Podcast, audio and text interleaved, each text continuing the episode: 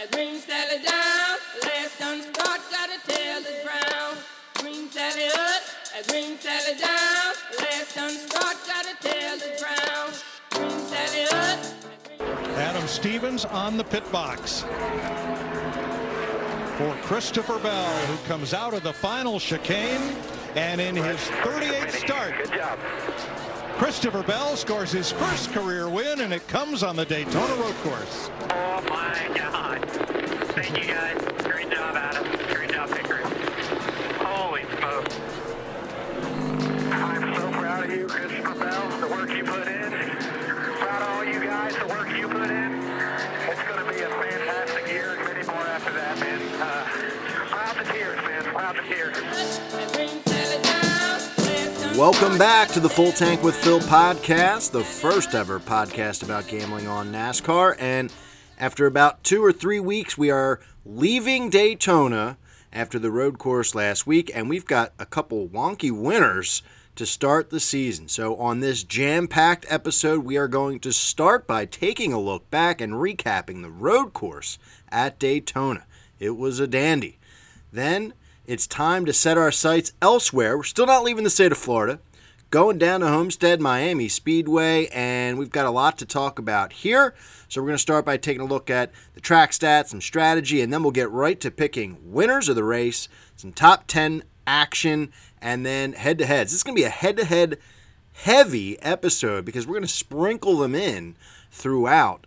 And then, of course, we'll pick our three at the end. So, clearly, we have a lot to get to in this episode. So, let's just get right down to it by taking a look back at the Daytona Road Course. There was a lot of hype. We talked a lot about it last week with Jordan. And if you listen to that conversation we had with Jordan Maccabee of FantasyOnlineRacing.com, he was all over the Christopher Bell pick. I mean, he talked a lot about him, and then if you went to his website to read his articles there, he was all over Christopher Bell. Plus 6,000 was the payout there for anyone who took him on the sports book. So, huge payday there for anyone who saw that coming.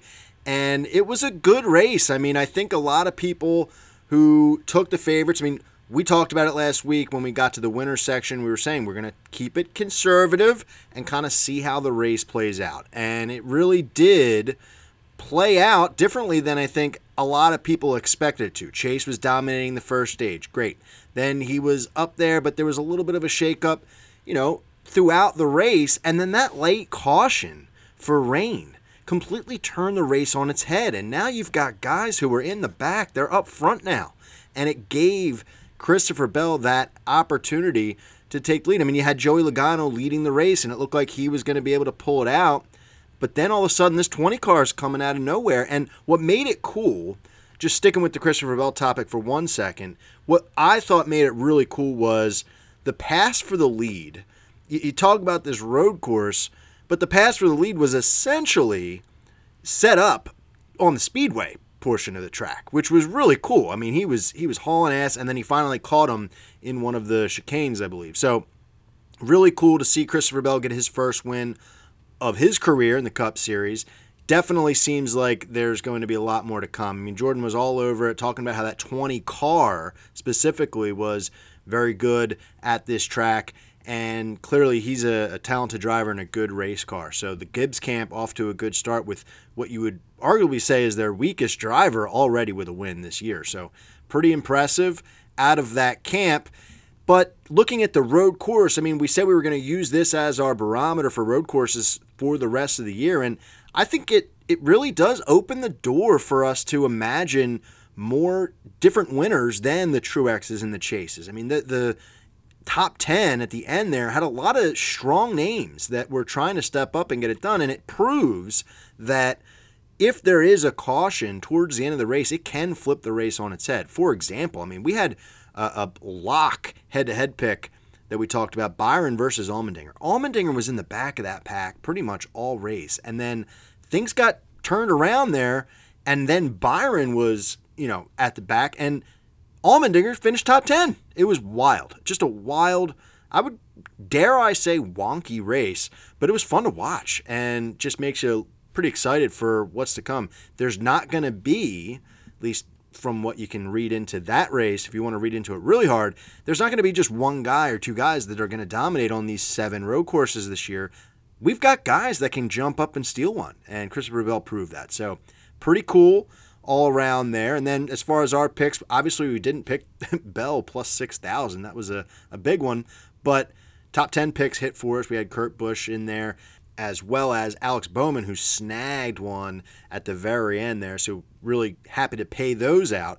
And then I just need to call out we went one and two in the head to head section, but I, I, just need to call out why it's fun to bet on head to head matchups because we took Tyler Reddick over Ross Chastain and we won that matchup because Reddick finished 38th and Chastain finished 39th or something like that. So, pretty wild, and it just proves that you're never really out of it in these head-to-head matchups. Um, just makes it really fun to bet on. So it's kind of the recap there for the road course at Daytona. Fun all around, and I think we're going to be able to pull a lot of info from it next time we go back to a road course. So now we set our sights out of Daytona. I mean, we've been talking about Daytona for the last three weeks. We've had the super speedway race, we had a road course, and now it's time to get back into the mile and a half racetracks. And we're going down to Homestead Miami Speedway. The Dixie Vodka 400 is where they're headed next. So, mile and a half racetrack. Just taking a look at some track stats here just to get acquainted with the track. They come here once a year, and that's never really changed. 22 races all time. And we like to talk about where the winners started just to get a sense of that data. So, they've started on the pole three times.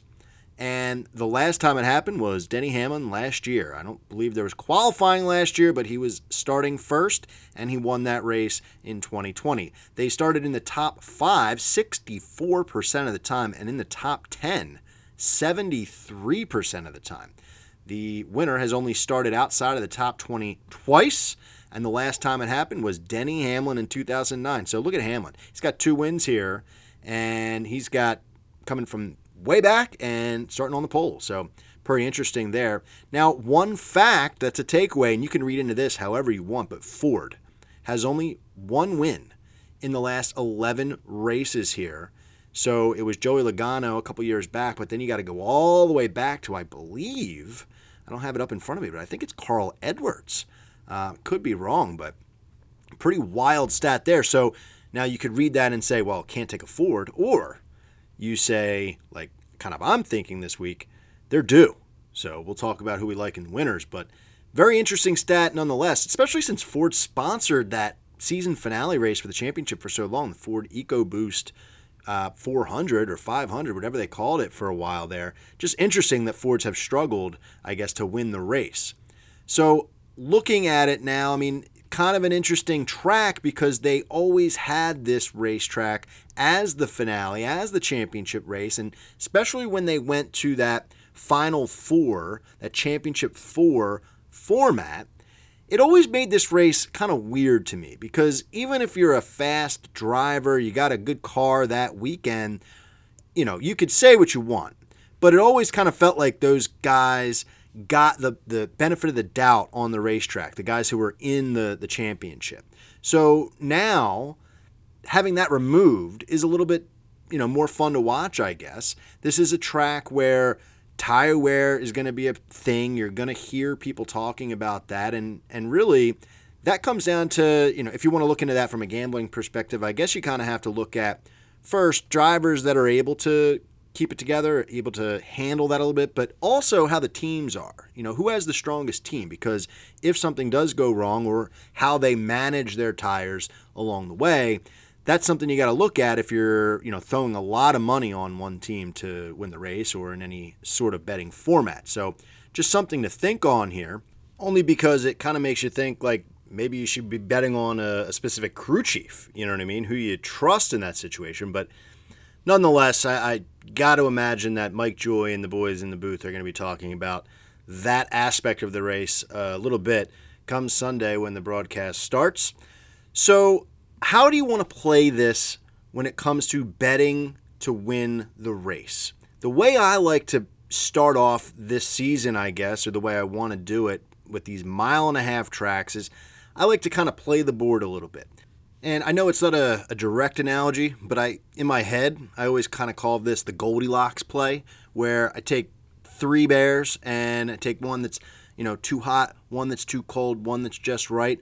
All three of them are decent plays. And so what I mean by that is we're gonna look at a guy who's going off as a favorite, then maybe somebody who's a little bit way outside the the realm of possibility, call him a long shot, and then one that's right in between. Right? So that's that's kind of what I mean by that. And I think to start, you have to, if you're going to bet on one of the favorites, you have to really pick one. I think this is different than last week when we took all chalk because it's just a different racetrack. And I just don't think you benefit as the gambler taking, you know, the top two favorites. There's just too much that could kind of happen here. And there really is more value to maybe taking some of these guys down the list. So that's why, you know, maybe some people play it differently, but I think you kind of have to make a choice right off the bat. So let's get to the picks to win the race. And my choice, because the two favorites right now on the sports books are Kevin Harvick and Denny Hamlin. Both are going off at plus 500. My pick, if I'm going to have to choose between these two guys this week, I'm going to go with Kevin Harvick plus 500. He's going to be my favorite. And he's off to a quiet but very, very solid start this season. I mean, watching these races, right, in the, the 500, he was up there towards the end. And, and we were saying, like, he's not really a, a super speedway guy. And they even said that on the broadcast. But then you look around and, oh my gosh, he finishes eighth. And then last week, he finished fifth. So just like out of nowhere, right? He's a road course guy after a dismal clash. So two top tens to start the season, and no one's even really talking about him. Well, this is a track where he can kind of thrust himself into the conversation and say, like, oh, yeah, by the way, Kevin Harvick's the favorite to win the championship. So looking at his stats here, because they've only been to this track once every year, it's kind of hard to find people who have been to Homestead Miami a bunch of times. But Kevin Harvick has been here 10 times. So if you look at his last 10 races, he has one win, which came in 2014, six top fives, nine top tens out of his last 10 races. And when I said he, he's been here 10 times, I mean we can look at that last 10 race stat like we normally do. So nine top tens in the last 10 races, which is just wild. And the one race he didn't hit in the top 10 was last season, which, you know, hey, chalk it up. Anytime, anytime somebody looks back at last year and has a, a bad race, I think we're, we're all kind of just like, oh, it was 2020. You know what I mean? Well, Harvick's no exception there. Um, we know what kind of season he had. It just must have been a bad run.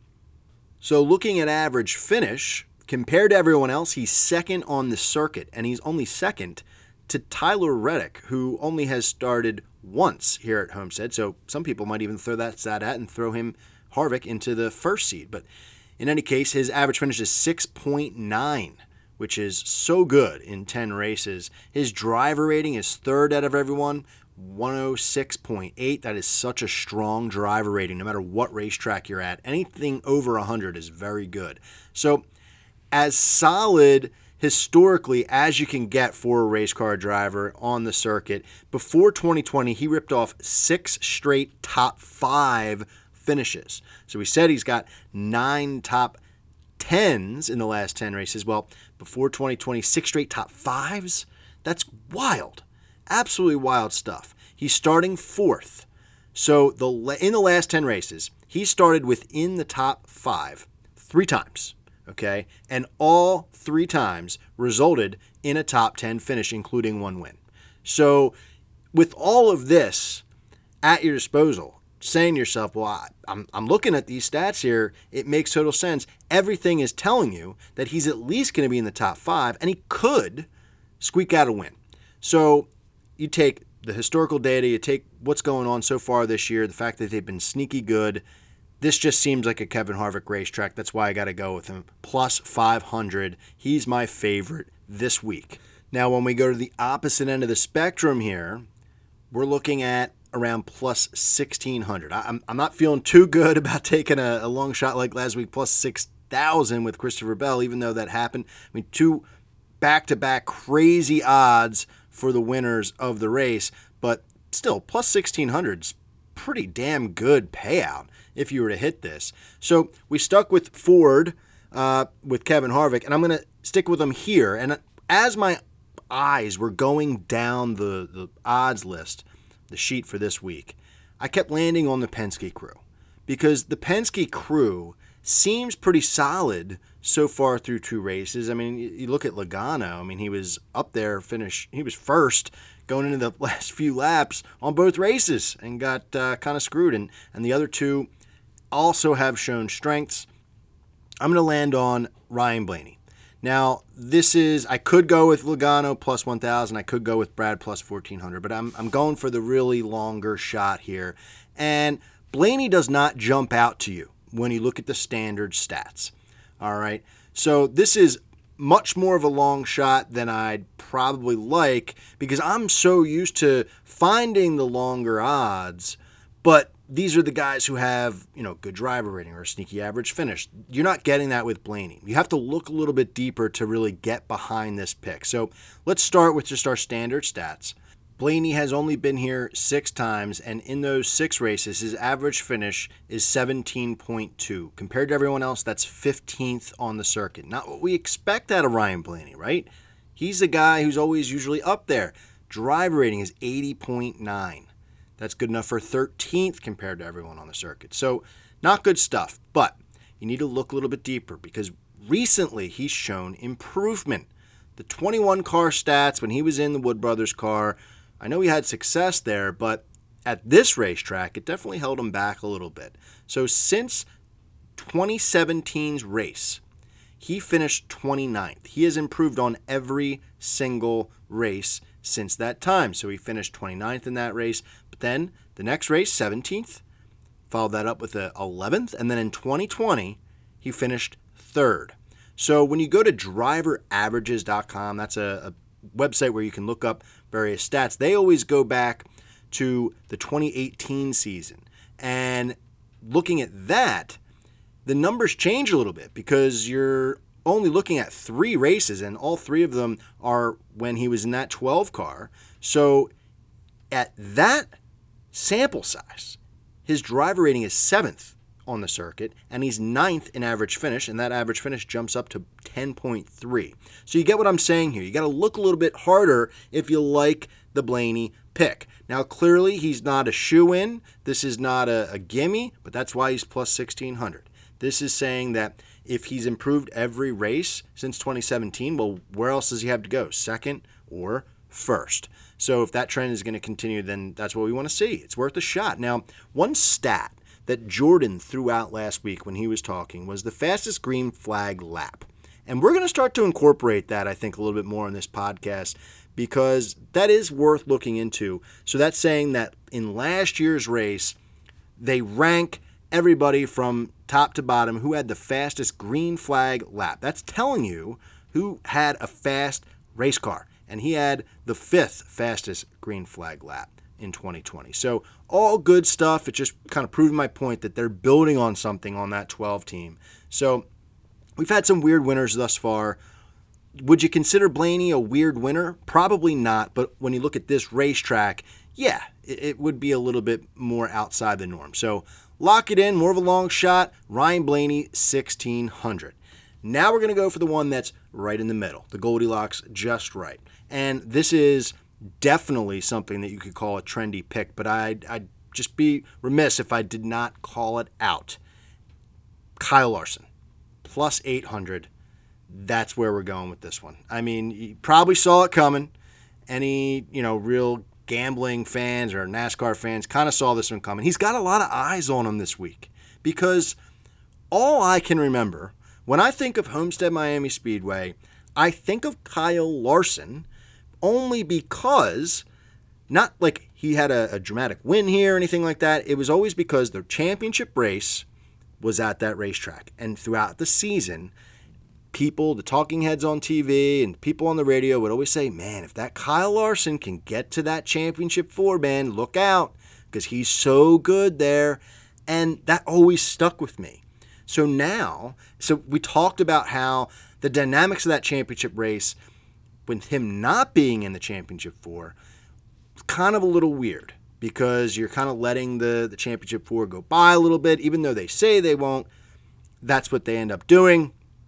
So without that in place now, you would say that, you know, the, the leash is off in this case. He missed the race last year because of the situation that he was in and the schedule being all weird. So he's got an opportunity to kind of prove himself. This is his first race without that championship around it. So he's been here seven times. Let's actually dig into the stats. Seven times he's got three top fives and therefore three top tens. And the three top fives came in a row from 2015 to 2017, back to back to back. His average finish is 11th compared to everyone, which is 13.0. But his driver rating is a different story than that. The average finish, if you're just looking at that, you'd say, well, he's nothing to write home about. But his driver rating tells a different story. He's second on the circuit, 107.0. That's what people are kind of referring to.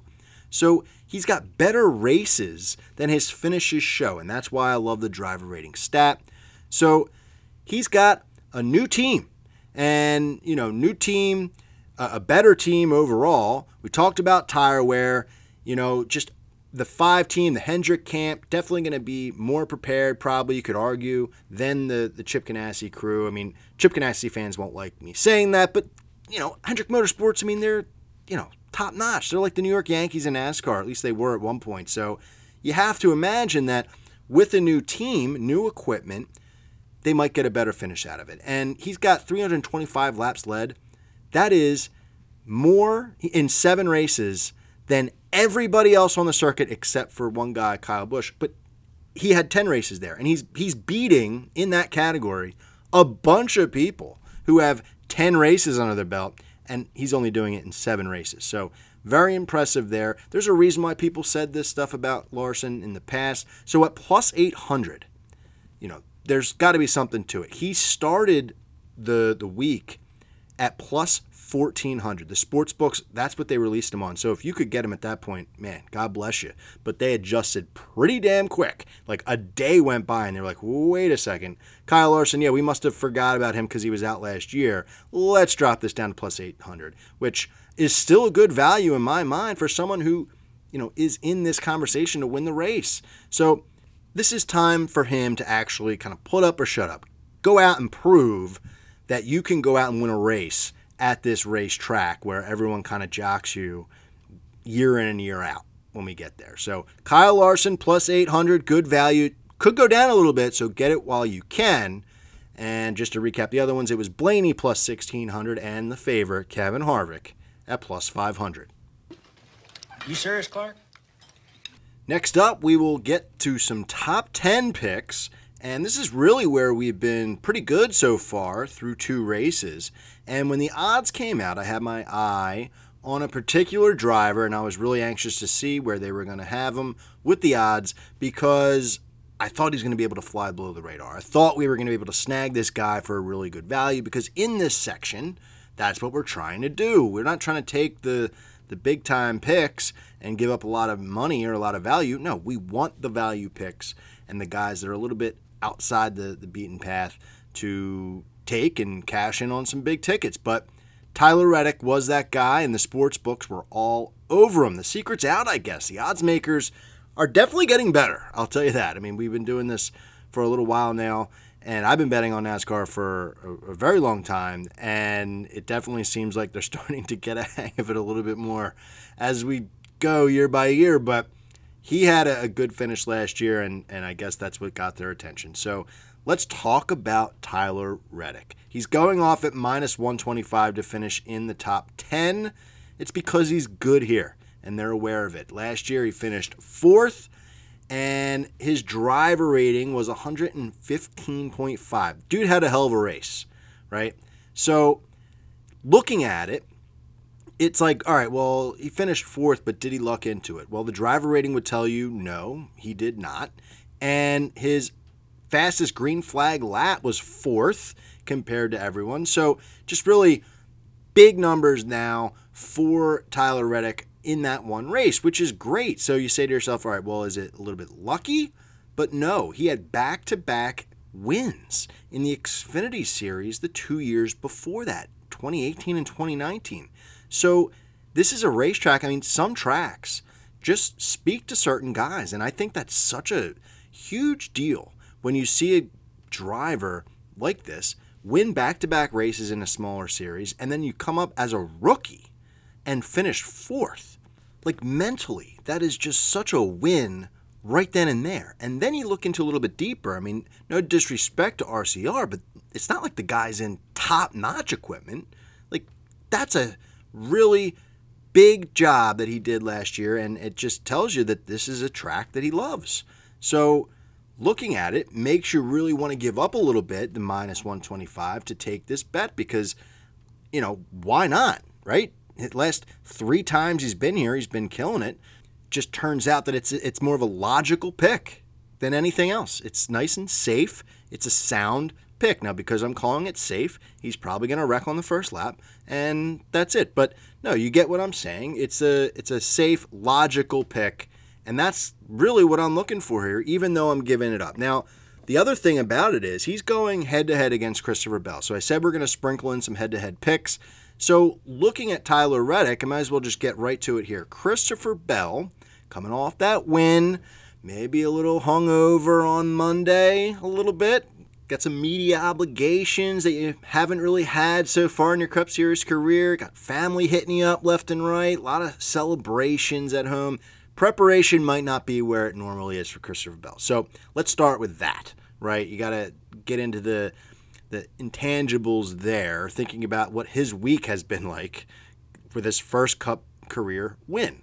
But when you dive into a little bit further, these guys looking from the Cup Series race last year all the way down to trucks, Tyler Reddick has a 5 0 lead head to head against Christopher Bell. 1 0 last year in the Cup Series, 3 0 in Xfinity, and 1 0 in the Truck Series. So, very good numbers here for Tyler Reddick overall to finish in the top 10. I mean, shit, some people might have him to win the race. He's plus 2200 to win the race.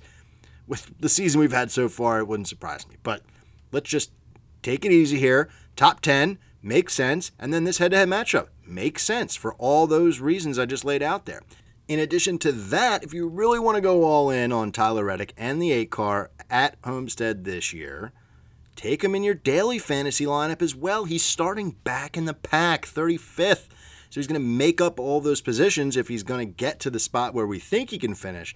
There's a lot of points for you in the daily fantasy game. So Tyler Reddick, I really like him this week. As you can tell, I'm going to be taking action on him in a number of different ways. So doesn't seem like you can hate on it. That's the thing. Can't hate on the pick, and I'm locking it in. Now, let's stick with RCR. I, I can't believe I'm even saying this, that we're going to stick with RCR in the top 10s area, but we're going to do it. Austin Dillon is going off at plus 150. Now, he took a little bit of heat last week. We were talking about his inability to get it done on the road course, and, well, he proved uh, Jordan right again there as well as he dropped off the map towards the end of that race. But looking at the stats for Homestead Miami, Austin Dillon's name just kept coming up. It was surprising. So he's only got seven starts here. But looking at our typical stats, his average finish is 12.0. That's 10th compared to everyone on the circuit. His driver rating is 10th compared to everyone on the circuit. And looking at his last four races, he has a seventh place, an eighth place, and two 11s. So the seventh was last year, the 2020 race. So he's getting better and he's right around that 10th place mark, which is what we're trying to do here. This is a value pick and plus 150. Now, if you're at RCR, you saw what these guys did last year, fourth and seventh. You have to imagine that they saw this on the calendar and said, like, we're going to get it right to get our mile and a half packages off to a good start. This is clearly a track that both these guys like, and we're going to nail it. This is circled on their schedule. You have to believe that that's the case. So that makes me go really all in because now it's a team effort, right? That's got to be the way they're thinking about it. So you like them, plus 150, good value. now let's talk about head to head. They got them going up against Bubba Wallace. And Austin Dillon is 3 0 against Bubba Wallace on this racetrack. This is more, this head to head matchup is more about Bubba just simply not being good here. His average finish is 22.7 in what you could call lesser equipment in the 43, but he's got to prove something in that 23. And this is a really big, big race for Bubba Wallace because we've had the super speedway, we've had the the road course. Now we're getting into the type of racetrack where the meat of the schedule is going to be, and we got to see what that 23 brings to the table. And I'd have to imagine he's got a little bit more extra pressure on him to kind of show the world, like, hey, we're no slouches. And I think that can sometimes backfire. So I'm a little hesitant to say, but it kind of feels like a lock. I, I don't know. Can I whisper it? It's a lock. I, Bubba, his highest finishing position is 13th. And, you know, that's a kind of a outlier. So I like it. Austin Dillon to finish top 10 and to beat Bubba Wallace in the head to head matchup.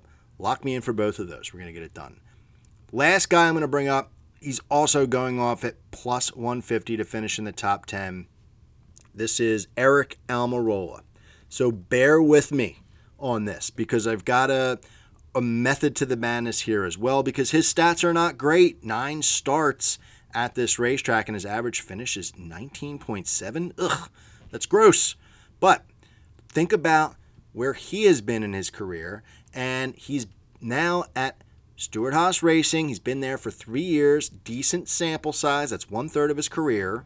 So, looking at those last three races, he's finished ninth, 22nd, and fifth last year. So, looking in 2020, that race where he finished fifth, fastest green flag lap, he had it seventh. Tells you that race car was very good. And it started a historic run last year. This was a racetrack that propelled him into like 10 top 10s in a row or something like that. It, it, held his season together. This was the starting point, Homestead, Miami. So it tells you, hey, that brings back good vibes for this team. They did not get off to the start that they wanted, I'd have to imagine, right? So now they're looking at last year's schedule saying, why not again? Why can't we do it again? We, we're, we're two for three with Aric in the 10 car, finishing in the top 10. So I like it. Doubling back down. We're going to go for it.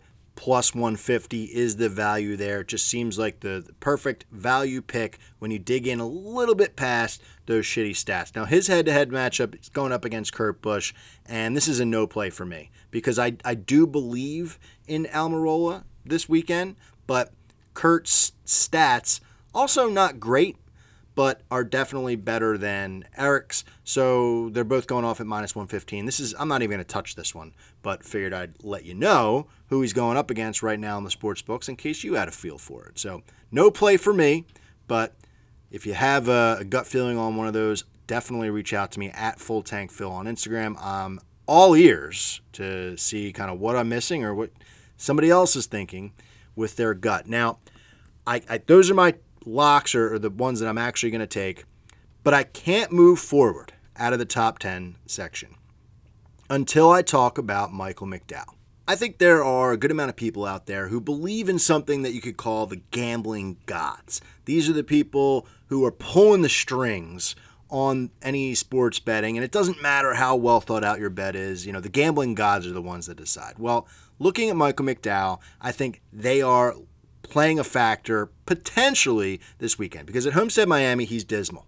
I mean, it's disgusting. His stats average finishes 28th, his driver rating's pathetic, but he is coming off of two great races a win, first career win, and a top 10. So, who am I to get in the way of the gambling gods? If they want to say Michael McDowell is going to finish with another top 10 at plus 650, I am not going to stand in their way. All right. I don't want to upset them. I think it's worth throwing a small amount of money on that just in case the gambling gods are looking down at that 34 car and said, you know what? Thou shalt continue with another top 10. And it actually, I mean, it, it's nuts. It really is. But it's not too crazy because he had a 15th place finish here last year. He's never started inside the top 20 before. He's starting seventh. And last year's fastest green flag lap, he had the fastest one. First on the scoreboard last year for fastest green flag lap. So it's a moonshot, but maybe the gambling gods are going to play a factor this weekend. Plus 650. I cannot resist. I know it's not going to happen, but if it were to hit and I didn't take it, I'd be just beside myself. So put me down, Michael McDowell. Now, before we close out this section, we typically throw in some prop bets, and there was one that kind of stood out to me this week. I'm not going to go too hard into the props, but how about grid position over under? I don't think we've talked about that. If we have, it's been a long time. So, grid position, this is talking about the over under, and the, the number they're throwing out there is 9.5.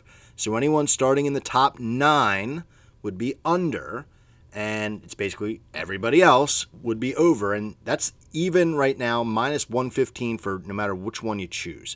So let's take a look at this because my first thought is well we saw on the track stats 73% of the time the winner is starting within the top 10 so that kind of makes you lean towards the under. But then you think about how the, the qualifying is not a factor and you got a couple guys in there like michael mcdowell and Ryan Preece, who probably are not going to win the race. Like it would be a ridiculous, ridiculous thing for either one of those guys to win. And then you throw in people like Christopher Bell. Like, is he really going to go back to back? So it really takes out a lot of the, the guys, a lot of your horses, if you're taking the under. You do have the favorites, Kevin Harvick and Denny Hamlin. But I think for this one, I'm really going to think hard on it. But at the moment, I'm leaning towards the over just because of the volume of, of people, right? And there's still some some heavy hitters that you might be able to, to snag in there, like a Chase Elliott who could go out and get the job done. So um, I'm going to take the over for grid position 9.5 this week at Homestead, Miami, and we're going to see what hits. This is kind of like coin toss, the Super Bowl. You know what I mean? Just a quick one, uh, just to get juices flowing a little bit. So that's how we'll round out the top 10 in the prop section. We're gonna be here all day, baby. I like this kind of party. I like this kind of party, baby. So we're going to wrap it up this week with the head to head section once again. And I mentioned at the top of the podcast that this is going to be a head to head heavy episode. And that's because when you're looking at the sports books, the available matchups right now, we're really going down the list and hitting most of them. We already touched on three of them in one way or another. And I'm going to hit another three right off the bat right here. So, my daughter, her birthday was today. And I'm doing kind of a no rhyme or reason type of situation here. I'm just simply taking her numbers. So I'm betting on the two car, the 24 car, and the 19 car for her birthday. So it's going to be Keselowski over Logano, Byron over Bowman, and Truex over Harvick without even thinking and her name is Shay, so we're calling it the Shay Parlay. Let me know if you're riding with it. As any good father would do, I'm obviously taking all of her money out of her college fund and throwing it on this parlay. No, but seriously, I am going to just blindly hit this one. If you put this together right now, it's plus 573. That's a pretty good chunk of change there if you throw anything on it. So, not thinking too hard into it. I don't know if I would typically take some of these guys. I actually really like Logano right now in this situation, but hey, sometimes we're getting into March Madness season and you fill out these brackets. It's the people who don't give a shit about the sports that end up hitting. So I'm kind of taking this approach like, hey, just my numbers, or her numbers in this case, why not? Why not give it a shot? Don't think too hard about it. We're addressing three of the matchups on the board right now, and close our eyes and see what hits. So, see if we can get a little lucky here on her birthday week. Now, let's focus up a little bit more and talk about three more matchups that are available right now on the DraftKings Sportsbooks matchup section. And the first one is a battle of teammates, battle of even odds, and young guys. We're talking about Cole Custer taking on Chase Briscoe. I'm kind of wondering if they're going to throw this one our way throughout the year, just because it, it makes sense from a gambler's perspective, or actually from the sports book's perspective, because it makes it tough on us as the gambler to be able to predict who these guys are going to come out the winner. But battle of the young teammates here. Let's start with Cole Custer. he had a bad performance at this racetrack last year. He finished 22nd. And, and I guess that's not bad for a rookie, right? But when you're talking about somebody like Tyler Reddick or even Christopher Bell, who went out and finished eighth, it's not a good look. So he finished 22nd. And You say to yourself, well, maybe he had a bad run. Well, the numbers actually don't back that up. His driver rating was 26th, and his fastest green flag lap was 25th. So everything that you're seeing from a stats perspective points to just simply a bad run. I mean, it was a mid 20s run, which, you know, like I said, sometimes rookies just have that type of run at racetracks. We're going to see this. We saw it a lot last year with the, the good crop of rookies we had, and we're probably going to see this with guys like Chase Briscoe this year. Now, here's the question. I mean, does that one race of experience in Cup help out at all? That's the, the big ticket question because when you start to dig down into their Xfinity Series careers, Cole is actually 3 0 head to head versus Chase at Homestead Miami in the Xfinity Series. So that really gets you thinking, right? So then you take a look at Chase Briscoe, rookie this year. Now, he won the Xfinity race last year in 2020. They did a double header, I believe, and he won the second one. So the most recent race they had, it was the Sunday race. He won the 2020 race. Then, dig down to trucks a little bit, he won his start in the 2017 truck race at Xfinity. So he's got decent stats here, and clearly, I mean, the truck start, I believe, was his first time at Homestead, won that race. He's got that kind of winning, more recent success at this. He's won in all levels except for Cup. So, what do you really value more? The the actual taste of victory that Chase Briscoe has right now or the head-to-head numbers historically? It's a really good question and I honestly don't really know where I fall. I think that I'm going to take the the risk on Chase Briscoe. I mean, obviously the sports books don't think it's a risk because they have them both going off at minus 115. But I really think that Chase Briscoe is a stud. And not to say that Cole Custer isn't, but I want to see what he can do on this type of racetrack. Because, like we said last week with road courses, it's the first mile and a half. It's going to set the tone for the rest of the year. Let's see what this rookie has.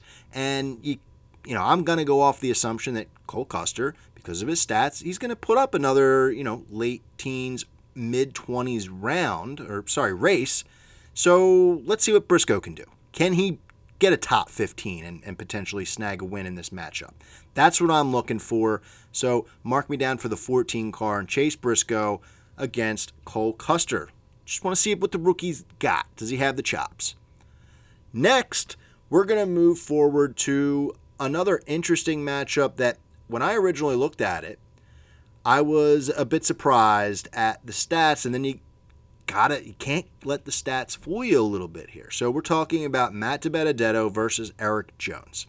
So you group this up with the the one we just talked about, little two leg uh, backpack parlay, guys that might be kind of towards the back of the pack.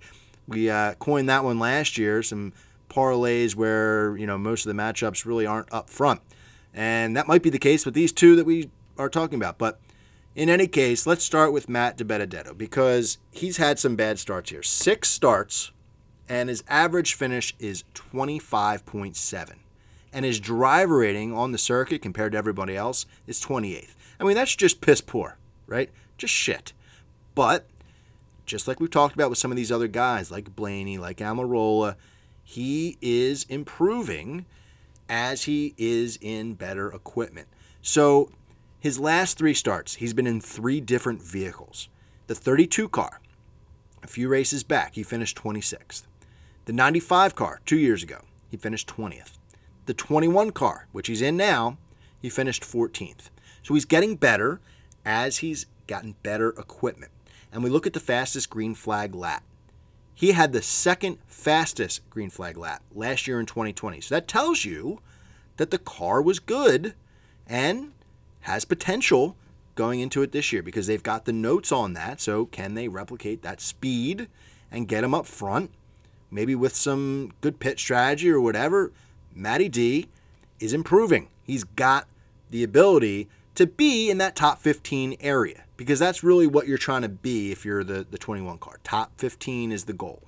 So now let's look at Erik Jones because this is where the stats can be a little bit deceiving. He's had four starts here. He finished third in 2019. So mid 20s otherwise. So his stats, you know, you look at the the average finish, he's well above Matty D, but that's only because he's got less sample size and he had that third place finish in 2019. He's 14th in driver rating, which, you know, not bad for a younger driver. But here's the catch. As we all know, he's out of the 20 car. And as Jordan pointed out last week on this podcast, and Christopher Bell went out and proved it, the car and the team make all the difference. And him being out of that 20 now in the 43 car, it's not, you know, a car that's well equipped on the mile and a half racetracks, as Bubba Wallace would tell you. And so far this season has not gotten it done because I think this is a racetrack that they're probably going to get even more exposed at. The other tracks, Erik Jones is good on super speedways, or historically he has been. And we talked about it on the podcast last week. He's decent on road courses. So, what I'm getting at here is the 43 camp went into the season, they knew what the schedule looked like, they saw what their driver can do in the past, and I think they really missed big opportunities at Daytona. And coming out of it now, I mentioned they're going to be exposed. I, I think, you know, this is really where they're not really going to be able to make up the ground that they gave up early in the season. That's my thought. Just by judging off of the 43's history in the past. So the fact that they're not getting it done already, if, if Jones had went out and finished really well in the, the 500 or had a good hard run last week at the road course, I would think differently because maybe this team just kind of has it more put together. But I'm going to have to go with Matty D in this matchup. Head to head, Matty D wins 2 to 1 in the last three races. So that's why I got to go with Matty D in this one over Erik Jones minus 115. Now, for the daily fantasy players, I think DiBenedetto is a, another good play because if you're trying to get those easy stats for the starting position. He's starting 37th. He's going to make up ground. Those are points. Those are valuable points that he's going to be able to steal. So, Matty D in this matchup, throwing him in your fantasy lineup as well, I think he's worth it all around. And, and I dare I say another lock. I mean, I like this matchup a lot. Less about Matty D, more about Erik Jones. I mean, I love Erik Jones. I really do kind of feel bad for him this situation. He hasn't been able to prove that they've got a good thing going there. So this is more betting against him than anything else, unfortunately. So now we'll get to our last head-to-head matchup, and we've really touched on basically all of them. I think we'll we'll do one recap at the end there, but we've got a heavy-hitting matchup to round out our head-to-head section here, and it's Chase Elliott versus Denny Hamlin. I mean, whew, the big guns, the big boy matchup here. Let's start with Chase Elliott because this is a one thing that makes it fun is the experience on the racetrack. Chase with five starts here has two top fives, three top tens. Good numbers in that small sample size. Average finish is 8.0. That's good enough for fourth on the circuit. Pay attention to these because of how close they actually are to each other. His driver rating is 96.7. That's good enough for seventh on the circuit. And he finished second here last year, leading 27 laps. So, Chase, clearly it's where you want to be. I mean, if you're betting on a guy, those are good numbers. No matter what you're talking about, whether it's to win the race, head to head matchup, top 10, you know, going to give up a lot of odds there for top 10, but you get the drift. I mean, those are the stats you want from a driver. Then look at Denny. He's the favorite for a reason, or a co favorite, plus 500 to win. He's been here twice as much as Chase, or has 10 starts, two wins, two top fives, eight top tens. 80% of the time, he's finishing the top 10. His average finish is 9.0, which is fifth. They're right next to each other. And his driver rating is 100.1, which is sixth. So Chase is one step ahead in average finish on the rankings, and Denny is one step ahead on the driver rating in the rankings. It's just crazy how they find these matchups that are so perfect. You've got Denny starting on the pole, starting first this coming weekend because of the, the model that they came up with now to determine the qualifying order. So he has started first on this racetrack five times. Four of those five times, he has top 10 finishes. He's a model of consistency. So it really makes it tough because if you're looking at Chase's numbers, they're really on trend to get to when he's got 10 races under his belt. They're really on trend to be where Denny's at right now. So the, the question is I mean, it's a total toss up. Who's the hotter driver right now? In the head to head matchup, in the five races that they've been on the track together, Hamlin has the 3 2 lead. So this is where I feel like you can't really overthink it. It's, it's too hard to choose, so it almost feels like it's Chase's turn, right? If you look at in the past, these head to head matchups that we've dissected for the season and also for the careers, a lot of times it's guys trading punches. So for that, I'm going to go with Chase in this matchup. He is a slight underdog, minus 106 compared to Denny's minus 125. But in any case, I mean, I think it makes sense. If you were to tell me, Phil, that's stupid, I'm taking Hamlin, I'm not going to totally disagree with you. The stats prove the case for both of the drivers. I'm just saying, I think it's Chase's turn. And I think Chase has got that championship vibe. Clearly, it's not, there's no hangover there. He's coming out firing from the hip. So you got to love that. So, Chase, lock it in. To recap the three that we're talking about here, I'm going with Briscoe over Custer, DiBenedetto over Jones, and Elliott over Hamlin. Now, looking at the list of matchups here, the only one that I think we're not touching on is Kyle Busch, heavy favorite over Ryan Blaney.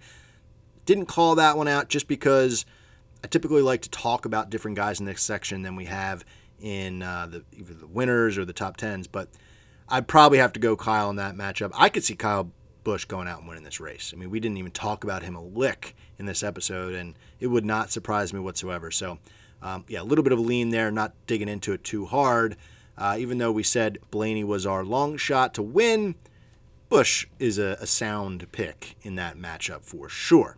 So lock them in. And if you throw those three that we called out into a parlay, that gets you plus 520. If you throw Kyle's head to head over Blaney in there, that jumps it up to plus 985. So do what you wish. And don't forget about that Shea parlay. We'll see if we can catch lightning in a bottle there and get a little magic for this weekend. That's going to do it for another episode of the Full Tank with Phil podcast. Heading to Miami, place your bets, get it all sorted out for the final race in Florida, and then we're going to head to the West Coast swing to the home of gambling in the United States, Las Vegas, next weekend. So you don't want to miss that episode. Remember, drive fast, take chances, and we'll see you next time.